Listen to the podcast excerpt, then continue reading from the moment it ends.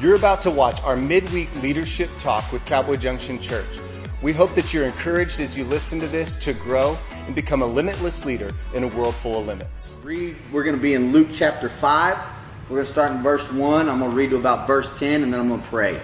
Uh, so it was when the multitude pressed about him to hear the word of God that he stood by the lake of uh, Gennesaret. I don't know how you say that, so that's my best attempt.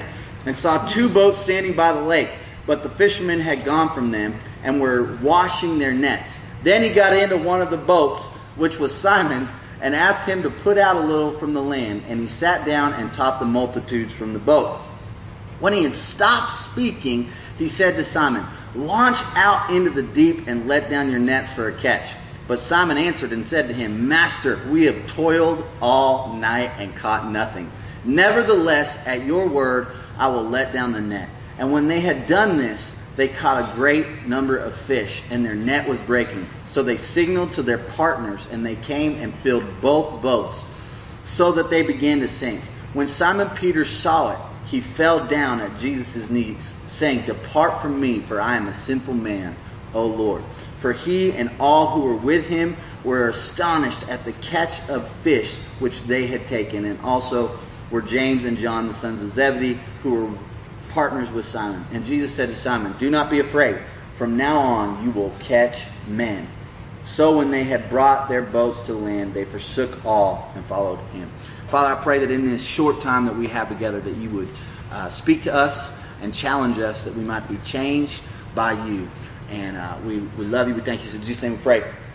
Amen. Uh, uh I uh, get the privilege to speak to you, like CG said yesterday and, and Sunday. Pastor Ty's uh, getting to lead a group of pastors and be with them and encourage them and uh, over in Montana, and that's that's awesome. Uh, so I get the privilege to be with you today. I'm going to talk to you from a subject called fans, analysts, and adversaries. Fans, analysts, and adversaries.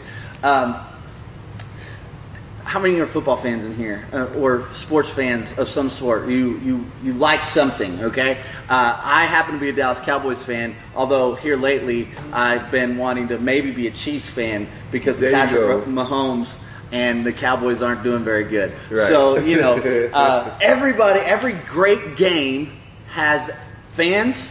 They have people on both sides who are cheering on their team. They are enthusiastic uh, even uh, maybe when they're not so good, you still have those diehard fans who are like, no matter what, I'm a Cowboys fan for life, you know, and then they, you know, then they get disappointed every time they play and uh, and uh, and then and then there's analysts. There's people who are talking through the game for those who aren't there watching. They're saying this is what's going on. This is what's happening. Uh, this is why that play didn't work. There's analysts, and then there's adversaries. There's the other team. There's people who are against you. And uh, in, in our in our life, we have fans, we have analysts, and we have adversaries. We have people who are cheering us on, who are saying, "Come on." You got this. You can do it.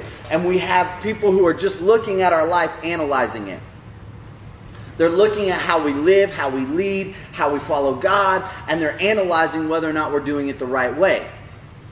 And then you've got an adversary, the devil, also known as the accuser who's telling you why you're not a good follower, who's telling you why you're not all these things. So every great game is made up of those three things. Well, I want to tell you today, uh, my first point is this God is not your fan.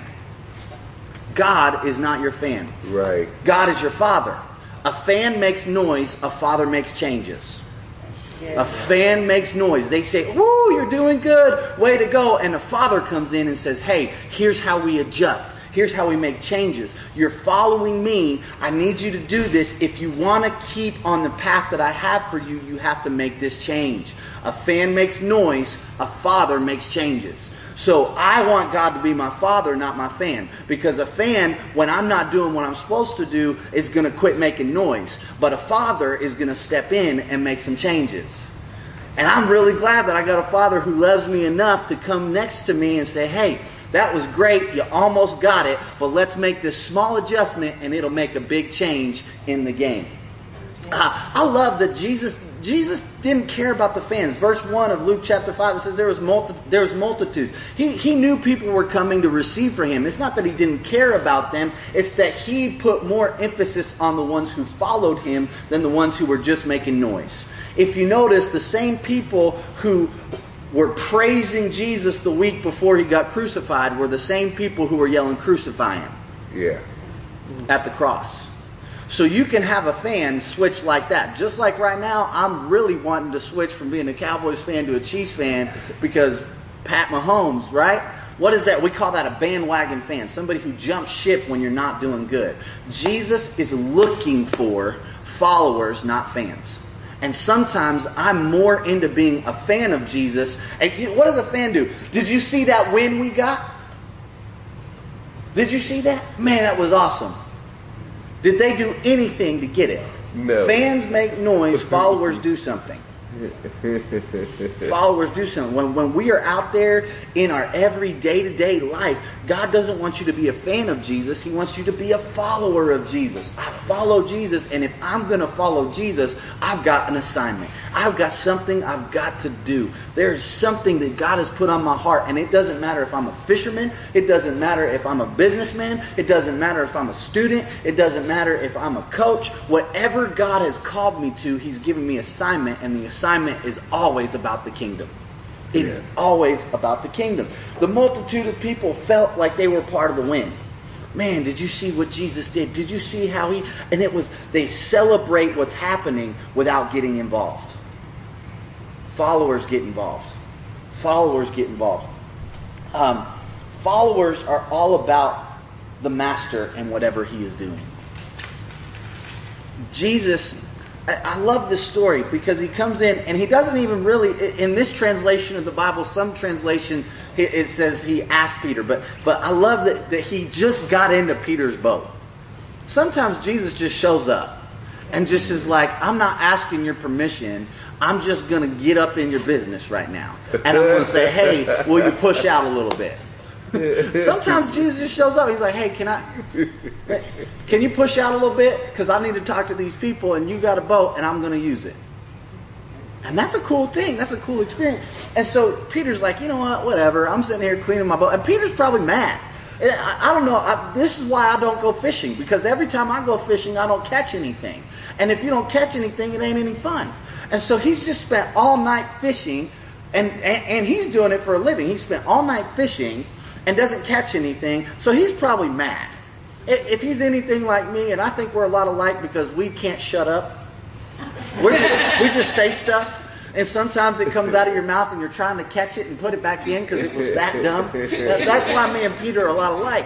Yeah, I'm, so, I'm sure he was mad, right? And so he just launches out. But then all of a sudden you see this moment where Jesus tells him to do something and, and it changes everything. He casts out and he pulls in a load of fish that is so big that he has to call his partners, James and John, to come out and help him, and both boats start to sink.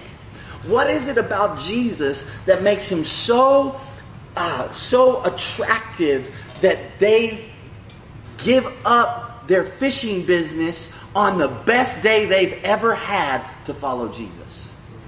What is it about God? The Spirit of God will come into your life and it'll connect with you. And when it connects with you, it doesn't matter how successful you are. A true follower will, will forsake success to follow Jesus. Right. Right. A true follower will forsake success. He just had this massive day. It was incredible. Don't be afraid as leaders to see people who are successful and, and, and ask them to follow Jesus with you. It might mean for them. For some people, it means they leave their business and they do something else. For some people, it might mean that. But a follower is all about whatever the master is doing because they're in love with the master. Did you see how Peter responded? He catches all the stuff, they get it to the shore, and he falls down on his knees and says, I am a sinner. Depart from me. Because he knew there was no way for him to be able to do that. He, there was, he had zero power. He's like, he even told Jesus, I've fished all night, Jesus. Now, when it comes to Jesus, you're a carpenter, I'm a fisher. I'm a fisherman. I know what I'm doing here. And he said, We've toiled all night, and the fish aren't out at day. Why, were, why, why was he doing it at night? Because he's been fishing. It, wa- it wasn't out at day. So, so, and he's like, Jesus, this doesn't make any sense. But he responded by saying, I knew this wasn't me, it was you. I'm not worthy to be in your presence, for I'm a sinner. Because only somebody with great power could do that. Hmm. And you did it. Incredible, incredible moment. So he becomes all about Jesus. And Jesus changes his life and he gives him a cause. As a leader, if you are not leading with the cause, you will not get people to follow you.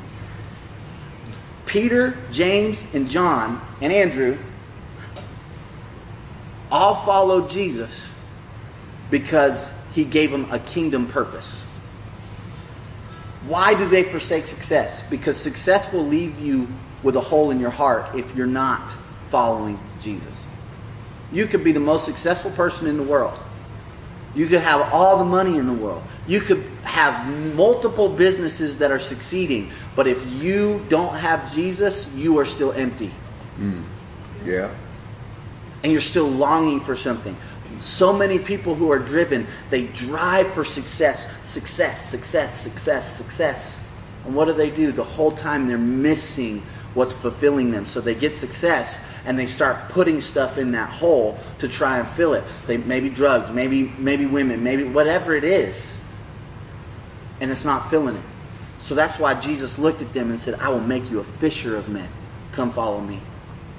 If we as leaders are not giving people in our lives a reason to follow Jesus to see the kingdom, they're not going to follow us for long. They're not going to follow us for long.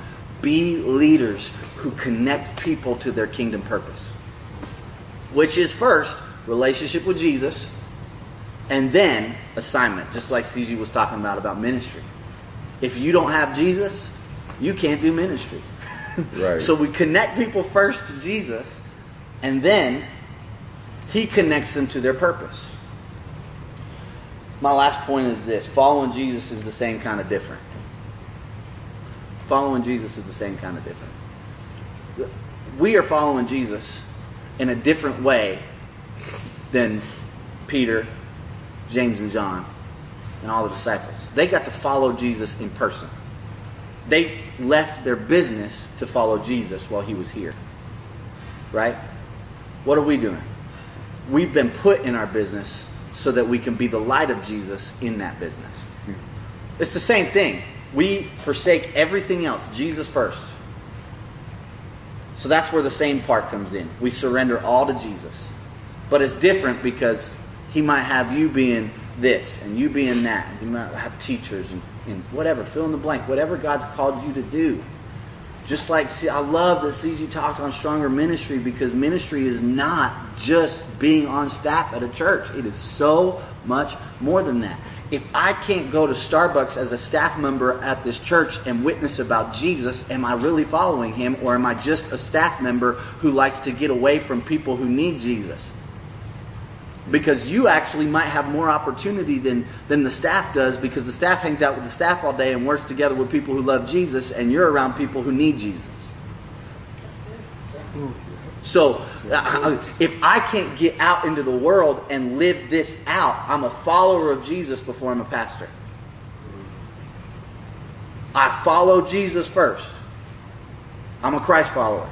And what are what do real followers do? See, I used to have this problem with saying, you know, the Bible talks about leadership. Well, the Bible talks more about following than it does leadership. Come follow me. My sheep know my voice. They follow me. Okay, following, but real followers bring followers with them, just like CG said this weekend. You bring somebody with you. Real followers, if I'm following Jesus, I can't help but say, Ricky, come on. Come see, just like CG talked about. Come and see somebody, just like the woman at the well. What did she do? She met with Jesus. She went to her town and said, Come and see a man who told me everything I ever did. Come experience it. Real followers bring people with them. Come follow me as I follow Christ. That's leadership. If I'm trying to get people to follow me because I want a fan and not a follower, I want somebody who wants to clap my and say my name and tell me how awesome I am and give me all this stuff and do all this. da- da. I'm looking for people to follow me, not Jesus. Right. And I will let them down. I will fail them. And guess what? Then, because I said uh, in the name of Jesus that I was doing all this in the name of Jesus, they have a bad taste in their mouth because I was actually telling them to follow me and they weren't following Jesus.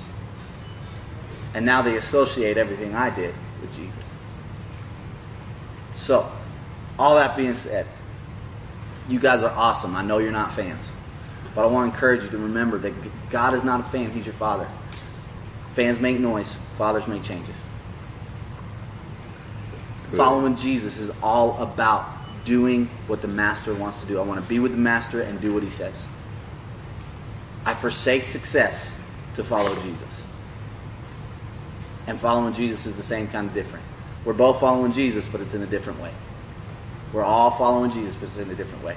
So I hope that encourages you. I'm like 40 seconds over right now. So, uh, on my time. So, but I just want to encourage you that whatever you do, however you go about your day to day, live it like Jesus is the master, because he is. Amen. That's all I got. Amen. That was good. So, you got anything else?